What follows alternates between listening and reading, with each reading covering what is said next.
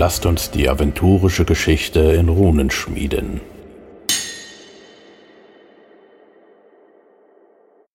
Hallo und willkommen zur neuesten Folge der aventurischen Geschichtsstunde. Heute wollen wir den Höhepunkt ihrer Macht besprechen, die Echsen. Und zwar von dem Jahre 8000 bis 7250 vor Bosporans Fall. Und wer wir sind, wir sind heute der David. Hallo David. Hallo. Und der Raphael. Hallo Raphael. Hallo zusammen. Und ich bin der Icke. Und für euch ist jetzt ein paar Tage vergangen. Für uns äh, machen wir das in einem Aufwasch. Nun äh, frage ich David heute, was ist denn im Aventurien um 8000? Wie schaut denn Aventurien aus um 8000 vor Bosporans Fall? Es ist auf jeden Fall grün. Also wir haben viel mehr Wälder, auch in Nordaventurien, als äh, in der Gegenwart und noch viel mehr Dschungel, auch im Süden. Wir haben ja noch nicht, noch nicht diese großen Wüsten, die ähm, durch, durch spätere Ereignisse entstehen. Und äh, wir haben auch viele grüne Kulturschaffende, also Echsenvölker verschiedenster Arten, Achas, die, die Echsenmenschen, die, die von der körperlichen Form Menschen noch am ähnlichsten sehen, aber auch ähm, ja, die, die Schlangenartigen, die, die Kröten- oder Froschartigen. Und ähm, wir haben auch äh, ja, einige geschuppte Drachen, die sind nicht alle grün. Aber es ist, äh, wie du es ja schon gesagt hast, die Echsen sind auf dem Höhepunkt ihrer Macht und ähm, das zeigt sich einmal in den, in den Lebensbedingungen, dass eben auch ja, die, die Gebiete, die von den Echsen bevölkert werden, auch nach ihren Bedarfen gestaltet werden. Das sind eben, ja, ist vor allem der Süd, südliche Teil des Kontinents und der dschungelartige, dschungelartige Lebensbedingungen und auch in dem nördlichen Teil Aventuriens ja, wie schon gesagt, gibt es viele Wälder und äh, ja, das ist ein Stück weit auch ein Schutz für die Völker, die dort leben, weil es eben, ja, man verborgen ist vor den Augen der Drachen und ähm, es unwirtlich genug ist, dass das und kalt genug, dass es für die Echsen nicht so attraktiv ist, dorthin vorzudringen. Hm, okay. Da bin ich ja mal gespannt, wie es dazu genau kommt. Jetzt kommen wir erst einmal zum Ende der Praios-Verehrung. Es ist in bester, in bester Bildzeitungsmanier natürlich ein sehr reißerischer Titel dafür, dass wir alle wissen, dass Praios auch heute noch der Oberste der Götter ist. Aber gemeint ist natürlich äh, äh die, die Echsensicht. Ähm, und ähm, äh, da ist es tatsächlich so, ich sag mal, da muss man Pöderkor, also ich zumindest, schon ein bisschen Stil attestieren, wie er es macht. Also er hat dann irgendwann die äh, ja, Schnauze im wahrsten Sinne des Wortes voll ähm, äh, ähm, und sagt, es reicht mir, es gibt Streit seit ein paar hundert Jahren zwischen meinen Anhängern und ähm, den äh, Praios-Gläubigen und äh, kümmert sich also Ankario der Rote wir erinnern uns, der Kaiserdrache äh, persönlich darum und etwa ja, um 7948 heißt es hier so schön, dringt er in den Praios-Tempel von Zeta ein und verschlingt den Oberpriester einfach mit einem einen großen, gewaltigen Hubs äh, hat sich die Praios, äh, ähm, äh, der Praios-Glaube unter den Echsen dann erledigt. Ähm, das ist tatsächlich mal ein Drachenstatement, das finde ich gut. Also nee, nichts gegen Praios, liebe Leute, aber ähm, ich finde, das, so entledigt man sich seiner Widersacher, das ist angemessen. Ähm, damit hat er wirklich jetzt, sag mal, freie Fahrt. Ähm, ähm, äh, Praios ist das erste Mal in die Schranken gewiesen und natürlich ist er sauer darüber. Ja. Also Praios äh, heißt, es tobt ob der Dreistigkeit äh, des Drachen. Allerdings sind die anderen Götter äh, ja so ein bisschen schadenfroh an der Stelle. Ne? Denken sich ja, das hat der, äh, der Sonnengott noch mal ein bisschen verdient. Immer der, der, der eitle, selbstbewusste Herr, der keine Grenzen kennt. Dass jetzt mal ihm einer aufzeigt, es gibt auch Grenzen und lehnen, also, also, ne, ich weiß nicht, ob da eine basisdemokratische Entscheidung getroffen wird oder wie auch immer, aber sie lehnen ab, dass man da eingreift. Und deswegen hält sich auch Praios zurück.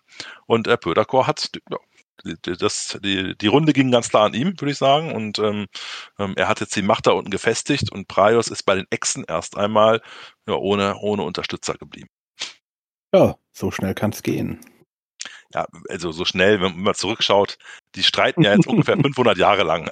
Das ist ja jetzt auch nicht so, ne, wenn man das mal wieder in die heutige menschliche Sphäre rechnet. Wir hatten das Schisma der Praios-Kirche, was vor einigen Jahren war, das hat, glaube ich, zehn Jahre angehalten oder sowas in der Größenordnung. Hier sind es 500, also das ist schon, die haben sich schon Zeit gelassen, das zu klären. Ja, und Zeit lassen ist ein guter Stichpunkt. Pydago hat auch etwas für etwas anderes sich sehr lange Zeit gelassen. So rund 500 Jahre. Was hat er denn 500 Jahre vorbereitet?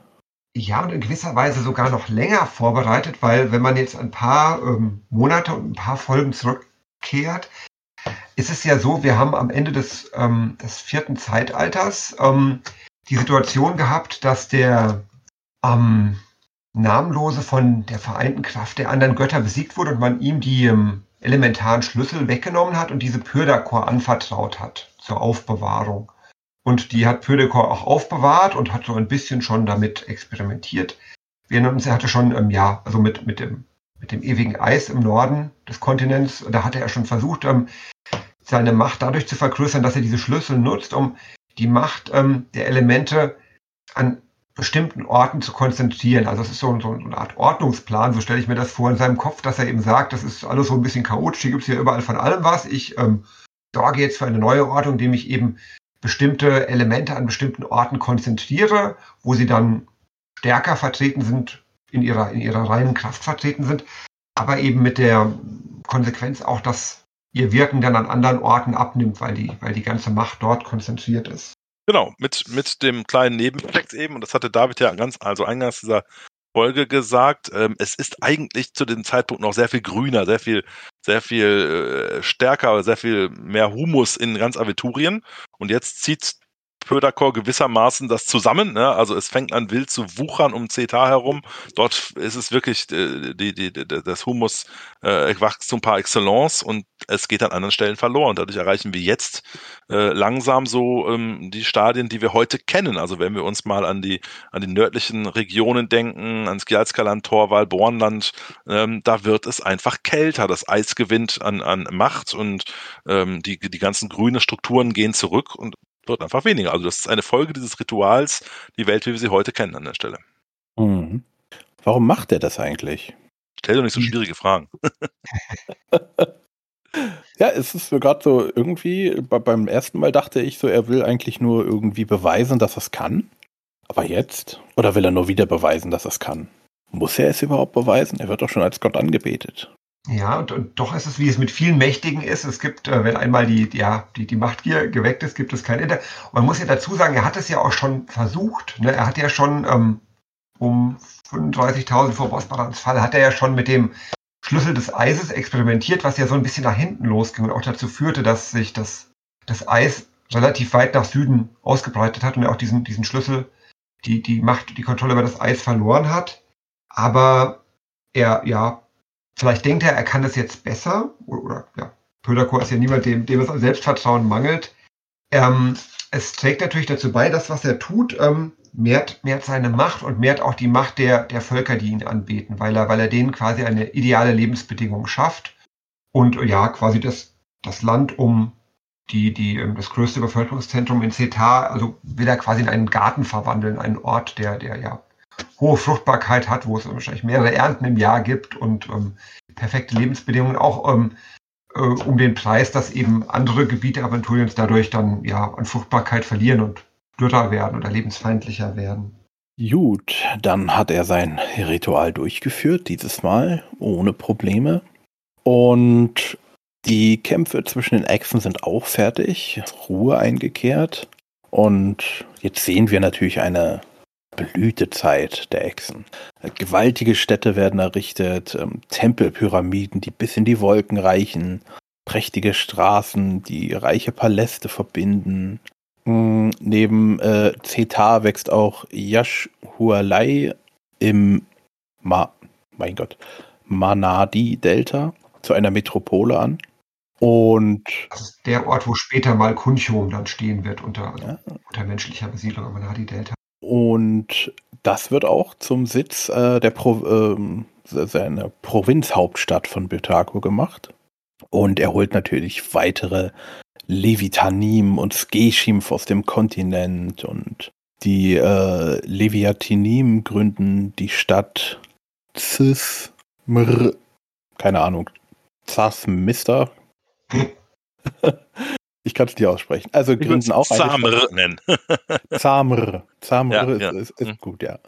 Ähm, die am Zusammenfluss vom äh, Mahanadi und äh, Gardegang äh, spät und die heißt später einmal äh, Zamora. Ja, das sind ja zwei wiederum äh, der kleine Blick nach vorne, ähm, vielleicht auch damit, ich, ich versuche ja manchmal gerne die Brücke zu schlagen, äh, dass es auch für die, nicht nur für äh, Geschichtsfreaks hier spannend wird, sondern auch für Spielleiterinnen und Spielleiter, die was aufgreifen wollen oder was wiedererleben wollen. Das sind ja jetzt zwei Städtenamen, denen kann man ja durchaus auch im heutigen Abiturien öfter begegnen. Mindestens alle Spieler von äh, Magiern und Magierinnen sollten sich da irgendwo angesprochen fühlen, denn dieser Yashualai-Glyphen, die kann man in manchen Abenteuern begegnen. David dachte gerade schon, das ist ja, heute wird daraus, oder da steht heute Kunchoben, da findet man noch viele Überreste und Zamora ist ja eine Stadt, die viel, äh, ja, viel Mythos umgibt. Da werden wir später nochmal drauf zukommen. Also das, in späteren Folgen werden wir da mehr drüber reden, aber das ist natürlich auch ein Ort, den sicherlich so mancher Magier gerne einmal näher ansehen würde. Also hier äh, kommen wir wirklich äh, wieder stärker in, in mystische Orte, die wir heute als äh, rückblickend als Mensch ist das spannend anschauen, die damals gegründet werden. Also wissen wir, ist ungefähr 9000 Jahre von heute, 8 bis 9000 Jahre von heute angerechnet werden die, finden die ihren Ursprung. Mhm. Und daneben entsteht auch noch, oder nicht weit entfernt, entsteht noch ein Kultplatz, äh, dessen Namen Raphael gleich aussprechen darf. Ich würde ihn Hasra nennen, aber bin auch da, äh, ja. Gut, äh, was passiert denn noch so bei den Echsen? Ich weiß, sie haben eine neue Schrift im, äh, entwickelt, die marischen Glyphen das äh, Huchas, das aus mehreren tausend unterschiedlichen Zeichen besteht. Und auch in der Zauberei werden ganz neue Möglichkeiten entdeckt und alte wiederbelebt. Und 7433 vor Bosporans Fall erhebt sich die fliegende Festung Ekt Arba erstmal in die Luft. Das größte fliegende Objekt, das bis dahin jemals konstruiert wurde. Könnt ihr was dazu sagen? Habt ihr das schon mal gehört? War mir tatsächlich neu. Also wir erinnern uns ja noch an die, an die fliegenden Steinfestungen der Trolle, was ich ja schon sehr beeindruckend fand vor einigen Zeitaltern. Und die, die, die Menschen im jüngeren Aventurien haben ja auch äh, schlechte Erfahrungen gemacht mit fliegenden Festungen, aber Ekt Arba, das war mir tatsächlich auch neu. Ich weiß nicht, Raphael, ob dir das schon mal über den Weg gekommen oder geflogen ist. Ja, ich habe es drüber, ich habe auch gerade nochmal schnell nachgeschaut. Ähm, es, ich weiß, dass es eine Erwähnung in der damaligen ähm, äh, Drachenkampagne gegeben hat. Ähm, aber ich hab, äh, wir werden noch ein bisschen später darauf zurückkommen, was damit passiert, denn äh, ja, da kommt es in, in späteren Zeitaltern zu einer, nicht Zeitalter, das gleiche Zeitalter, noch in späteren Jahrhunderten, Jahrtausenden zu einer kleinen, ja, Luftfahrtunglück, würde ich es mal nennen. Äh, schauen wir, was da passiert. Aber äh, tatsächlich kenne ich sie nur rudimentär aus ein, zwei Erwähnungen in der, in der Drachenchronik. Ja. Okay. Dann kommen wir zum, zu den Tempeln der Skreshim. Was ist denn das? Ja, das sind zunächst mal sind das auch äußerst ähm, ja, zähe und ähm, ja, auch körperlich große Geschuppte, die auch ähm, ja, mächtige Zauber, Zauberer sind. Und ähm, die ähm, entdecken in der, also in der südaventurischen Halbinsel, ganz, ganz unten den Jaguar-Tempel von Gulagal und finden dort einen der, der Kessel der Urkräfte. Die, die ähm, sind uns schon mal begegnet im fünften Zeitalter. Die hat Satuaria geschaffen als ähm, ja, sehr mächtige Artefakte und scheinen tatsächlich auch so grob so aussehen wie riesige Kochkessel. Und ähm, ja, ermöglichen es oder sollen es ermöglichen, der Legende nach, Leben, Leben zu erschaffen oder auch Leben zu verändern. Und ähm, ja, die ähm, Secret Jim errichten dort einen Tempel und ähm, ungefähr, ja, also ich sage jetzt zeitgleich, es liegen 100 Jahre dazwischen, aber in den Dimensionen, in denen wir momentan noch uns bewegen, ist das gar nicht so viel.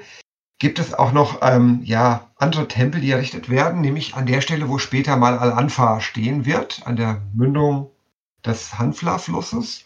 Dort ähm, gibt es auch damals schon den großen Vulkan und es äh, ja, gibt auch damals schon, wie, wie in der aventurischen Gegenwart, einfach viele Sklaven. Und diese Sklaven werden von den Echsen gezwungen, dort gewaltige große Tempelpyramiden zu errichten, die als Heiligtum gelten sollen für den Gott Sa. Das ist ähm, ein ähm, ja, Totengott, der von den Geschuppten verehrt wird und der auch als Visa äh, ja, später von, von den ähm, Menschen, unter anderem auch von, den, von einigen Waldmenschenstämmen verehrt wird das, daran merkt man, finde ich, wieder, wir, wir bewegen uns jetzt immer mehr in eine Zeit herein, wo eben bestimmte ähm, Ereignisse oder Hinterlassenschaften auch tatsächlich noch reale, sichtbare Auswirkungen auf die aventurische Gegenwart haben.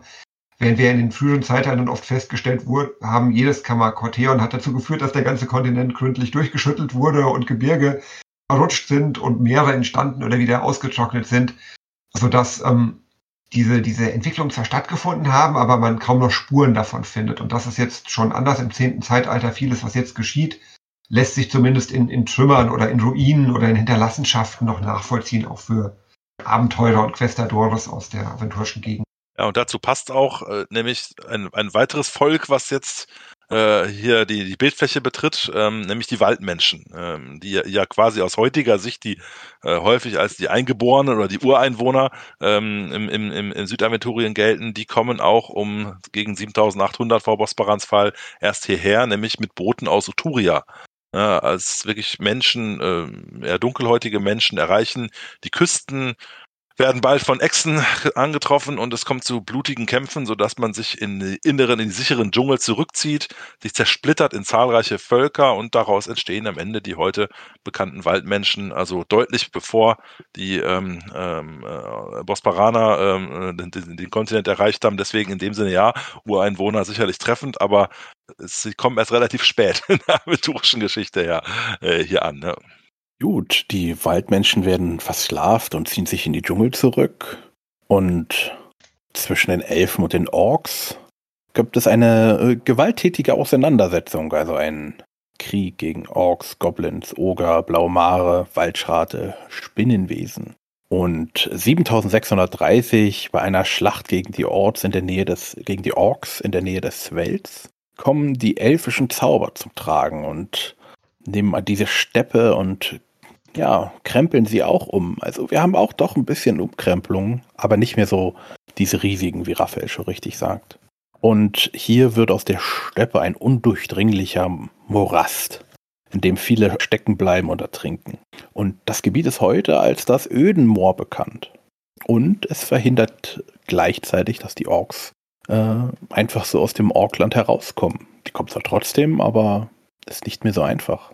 Oder sie müssen zumindest andere Wege finden, genau. Können nicht mehr auf direktem Wege den Elfen Schwierigkeiten werden. Mhm. So, könnt ihr mir noch mehr über den äh, Krieg Orks mit Elfen erzählen? Ja, da wird, so viel gibt es da nicht zu erzählen, in dem Sinne, weil er wild äh, auch von beiden Seiten geführt wird. Eine ganz interessante oder nette Anekdote ähm, äh, gibt es noch aus dieser Zeit, nämlich der berühmte orkische Anführer Gruscha Knochenfresser, also wo ich selber zugeben muss, ähm, bis zum Lesen der Historia kannte ich ihn noch nicht, ähm, äh, ist, äh, hat nämlich gegen Simia selbst gekämpft oder gegen die Heere gegeneinander geführt und ganz interessant deshalb, weil es hier zwei Sichten gibt, was sicherlich auch öfter der Fall ist, die elfischen Legenden singen von dem Sieg Simias, äh, während die Orks äh, sich sicher sind, dass äh, äh, Gruscha Knochenfresser die Oberhand in diesem äh, Auseinandersetzung ähm, behalten haben soll, Interessant sicherlich nur, dass man sich an einer Stelle einig ist und das ist tatsächlich etwas, wo man schon auch aus heutiger Sicht sagen muss, dass der hatte es offenbar, äh, der hat eine gewisse Macht gehabt. Er hat einen Sternenregen beschworen, der einen großen Teil der Kämpfer vernichtet haben soll. Je nach ähm, Interpretation nur Elfen oder vielleicht sogar Kämpfer beider Heere. Ähm, äh, aber tatsächlich ein Sternenregen ist ja heute etwas, was wir immer von, von, von Fex ausgehend sehen, dass er Sterne äh, fallen lässt. Aber hier war tatsächlich offenbar auch ein orkischer Anführer in der Lage, so etwas noch herbeizurufen mit vermutlich auch Kamala Kraft oder wie auch immer. Also das ist sicherlich eine, eine interessante Geschichte für vielleicht auch mal für ein Lagerfeuer, aber ähm, ja, also, ansonsten kann man wirklich da oben eigentlich nur sagen, Elfen und Orks sind ständig im Kampf und das wird dann auch die nächsten tausende Jahre so weitergehen. Ja, ja und die Elfen treffen nicht nur die Orks, sondern treffen auf andere Rassen. Aus dem Süden kommen die Echsen nach Norden, zumindest wollen die Gebiete annektieren, die ihnen nicht zu kalt sind aber auch ähm, Menschen, Trolle und Zwerge werden getroffen. Aber hier ist es überwiegend, überwiegend, blah, überwiegend freundlich, äh, freundlich und äh, friedlich vor allem. So und hm? Entschuldigung, das was vielleicht auch daran liegt, dass die Interessen ja unterschiedliche sind. Ähm, während die, die Orks ja einen ähnlichen Lebensraum grundsätzlich in Anspruch nehmen wie auch die Elfen. Also Überland sind die Zwerge ja recht zufrieden, meistenteils auch äh, ja, unter der Erde zu leben. Die Trolle sind ohnehin zurückgezogener und ähm, ja, leben eher im gebirgigen Bereich. Gut, und bei den Menschen stimmt, die Menschen haben eigentlich auch einen ähnlichen Leben. Vielleicht sind die einfach ein bisschen umgänglicher. Oder ja, kommen aus anderen Gründen besser. Mhm. Ja, die Sumura sind ja auch, äh, also die Menschen sind ja die Sumura, die sind ja auch von, von Calvin noch, ähm, ja, ein bisschen unterstützt oder werden unterstützt durch Ideen und andere Eingebungen und sind halt generell nicht so ähm, kriegerisch. Wahrscheinlich liegt es daran. Aber bevor wir, bevor ums Jahre 8000 herum die Zwerge ähm, ja, auftauchen und unter der Erde hervorkommen, ähm, passiert etwas anderes. 7612. Wie heißt es so schön? Das Herz des Sturms auf Artal. Was ist denn das? Ja, das ist letztlich ein mächtiges Artefakt, was man dort erschafft, ähm, so, so ist es die, die Beschreibung hier an der Stelle. Das Herz des Sturms kann jederzeit mächtige Stürme herbeirufen, um Angriffe von Echsen und Drachen abzuwehren. Also etwas, das man zum Schutz vor Pyrdokor ruft. Ähm, ist sich allerdings auch auf Atal nicht ganz sicher, ob man nicht vielleicht doch trotzdem ein paar Tributzahlungen lieber leisten sollte, um Pyrdokor zu besänftigen. Aber tatsächlich hat man hier ein sehr mächtiges Artefakt geschaffen. Herz des Sturms, auch Auge des Sturms genannt. Deshalb kleiner Spoiler, äh, das gleichnamige, vor kurzem erst erschienene Abenteuer von äh, Jeanette Marstella und Fred Eriksson, Auge des Sturms, könnte ja vielleicht etwas damit zu tun haben.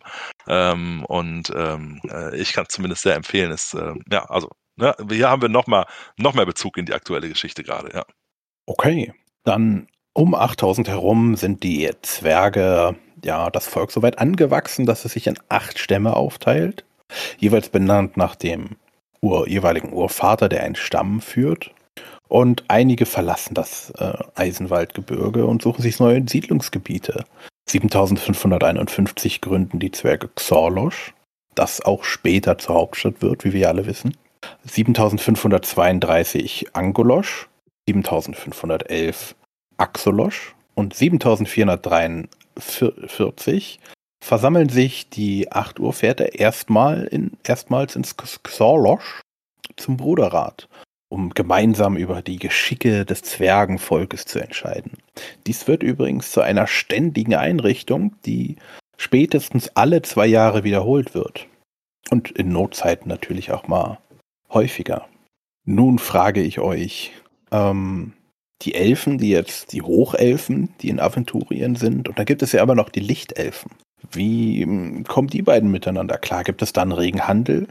Naja, das Problem bei den Elfen ist ja eben ähm, die, also erst einmal ist es die, die, die, die, äh, nicht so einfach, finde auch ich immer als vermeintlicher Elfenexperte an der Stelle ähm, äh, äh, zu verstehen, aber tatsächlich ist es ja so, in dem Moment, wo sie aus dem Licht treten und, und, und zu Hochelfen werden, da lassen sie die Lichtelfen zurück. Es ist eben nicht so, dass man heute Lichtelf, morgen Hochelf sein kann, ähm, und die, die Lichtelfen, äh, insbesondere auch Madaya, die wir ja ähm, in der vorletzten Folge, glaube ich, drüber gesprochen haben, ähm, die spüren, die Hochelfen, die entfremden sich so ein bisschen von dem Licht. Ne? Sie fangen an, Götter anzubeten, zum einen eben äh, Simia selbst, welcher auch immer es gerade ist. Äh, auch Pödakor wird bei den äh, Hochelfen angebetet. Das, ähm, ja, das wird man auch später nochmal wiederfinden. Ähm, ähm, ja, sogar der Namenlose hat immer wieder ein paar einflussreiche, findet sich dort ein Einfluss. Äh, ähm, und Madaya und die Lichtelfen, ja, die halten das, finden das skeptisch. Also die sehen, was, was machen die da? Und äh, es wächst eher so ein Misstrauen zwischen den beiden Fraktionen, sodass letztlich die Lichtelfen, heißt es, den Kontakt mit den Hochelfen abbrechen und nur noch aus der Ferne beobachten, was sie denn so tun. Also ich stelle mir auch da immer vor, äh, ist es wieder Interpretation, ähm, dadurch, dass man ja eigentlich zum Hochelf wird, wenn man aus dem Licht heraustritt, äh, halte ich es mal für schwierig, dass ein Hochelf sich noch mit einem Lichtelf treffen kann in irgendeinem Sinne. Aber ich stelle quasi in der Mitte der Salamandersteine, wo das Salamandra besonders mächtig ist, da stelle ich mir vor, dass da die, man im Geiste in, in einem Salamandra-Ritual eben noch in Kontakt mit Hochelfen, äh, mit Lichtelfen treten kann. Ähm, und diese Verbindung wird gekappt. So erkläre ich das für mich zumindest. Ich weiß nicht, David, du kannst ja auch gerne deine Interpretation dazu abgeben, aber so, das ist für mich der Leitgedanke dabei, ja. Würde ich. Und es zeigt eben einfach, ne, dass die Elfen zwar, die, die bringen neue Dinge nach Aventurien mit, also ihre Magie und ihre Sicht auf die Dinge und gleichzeitig werden die Elfen, die sich dauerhaft in Aventurien ansiedeln, aber eben auch verändert durch das, was sie vorfinden. Und, und verändern sich dadurch gegenüber dem, ja, wo, wo sie mal herkamen. Gut, man kann sagen, ähm, die Elfen sind jetzt ab, etwas abgehobener und äh, die Lichtelfen sind noch etwas verschlossener. Nun kommen wir zum letzten Punkt, was hier passiert in diesem Zeitabschnitt. Die Sumura, das Sumura-Reich. Was passiert dort? Ja, wir erinnern uns, die Sumura sind ja das auserwählte Volk Calvins oder das Volk, das Calvin besonders am Herzen liegt, das sie gefördert hat und auch beschützt hat und über dessen Entwicklung sie, sie in besonderer Weise gewacht hat. Und die ähm, Sumura waren jetzt auch ein Volk, was den Echsen, den Geschuppten lange Zeit Paroli geboten hat und auch ähm, Kämpfe geführt hat. Es zeigt sich jetzt aber durch das, was Pöderkor mit dem Elementarschlüssel des Humus gemacht hat, eben diese, diese Fruchtbarkeit und auch die, die Wärme zusammenzuziehen, um Cetar, dass das auch auf die, den, das Gebiet, wo diese Mutter leben, Auswirkungen hat. Einmal dahingehend, dass es dort kälter geworden ist, weil eben Wärme verloren gegangen ist. Und auch die, die Fruchtbarkeit hat nachgelassen, sodass die ähm, Bevölkerung durch Hungersnöte geschwächt wird, weil einfach die, die Felder und, und Pflanzungen nicht mehr so viel hergeben wie zuvor. Und ähm, so ähm, geraten die Sumura immer mehr ins Hintertreffen im Kampf mit den, mit den Echsen. Und das heißt, dass ähm, bis ähm, ja, zur Mitte des, ähm, bis, ja, um 700, 7500 ähm, alle größeren Städte und Siedlungen der Sumura vernichtet werden, in Schutt und Asche gelegt werden.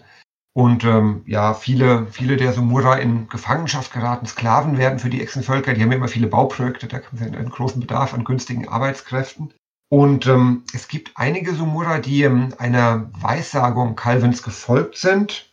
Calvin hat ja diese, diese prophetische Sicht, dass sie immer Dinge auch, auch Gefahren und, und Veränderungen vorhergesehen hat und die ähm, ja nach Westen aufgebrochen sind. Wir haben das in der vorletzten Folge schon mal gehabt, ne, dass diese Ansiedlungen an der, an der Westküste und es gibt jetzt auch noch mal einige, die noch weiter, also nach Westen gehen bis aufs Meer der sieben Winde und die dort Zugang finden über ähm, verschlungene Wege in eine Globule namens Tarun.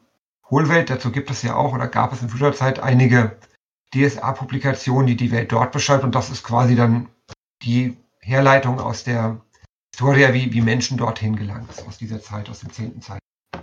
Hey, diese Mora, das Reich gibt es nicht mehr. Was Calvin macht, wissen wir im Moment noch nicht. Und das war dann die Zeit, die wir besprechen wollten. Und jetzt frage ich euch, möchtet ihr noch irgendwas ergänzen? Es wird langsam konkreter. es mhm. ist eben nur, was wir heute auch hatten und was auch sicherlich über die nächsten Folgen sich noch so ziehen wird. Also deswegen, ja, wir brauchen jetzt länger definitiv für die Jahre, die kommen, aber ich glaube, man hat viele Anhaltspunkte, die man auch gerne fürs heutige Aventurien nutzen kann. Mhm. Ich kann versprechen, das zehnte Zeitalter hält noch viele Konflikte und macht Kämpfe bereit in den nächsten ja. Jahrhunderten und Jahrtausenden. Ja. Ich würde sagen, wir werden auch noch erfahren, warum diese fliegende Stadt, von der noch niemand was gehört hat, äh, nicht mehr rumfliegt. Weil das kommt auch noch. Ja. Mhm. ja. Gut, dann haben wir die Zeit bis 7250 abgeschlossen und das nächste Mal machen wir dann äh, weiter. Ich danke euch beide für eure Zeit, die ihr euch genommen habt, äh, für die Expertise, ganz klar. Auch immer diese äh, Sneak Peeks in die aventurische Geschichte, die Zukunft, äh, die Zeit, wo wir uns gerade befinden, dass hier und da immer mal was passiert. Das finde ich immer sehr interessant. Und dann wünschen wir euch da draußen danke für die Zeit, die ihr euch genommen habt. Wenn ihr Fragen, Wünsche, Anregungen habt, gerne kontaktiert uns.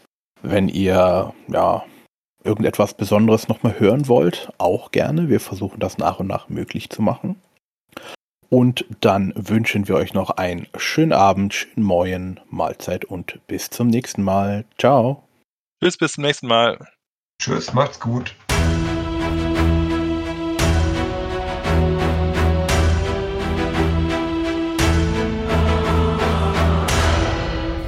Nun sind die Runen geschmiedet.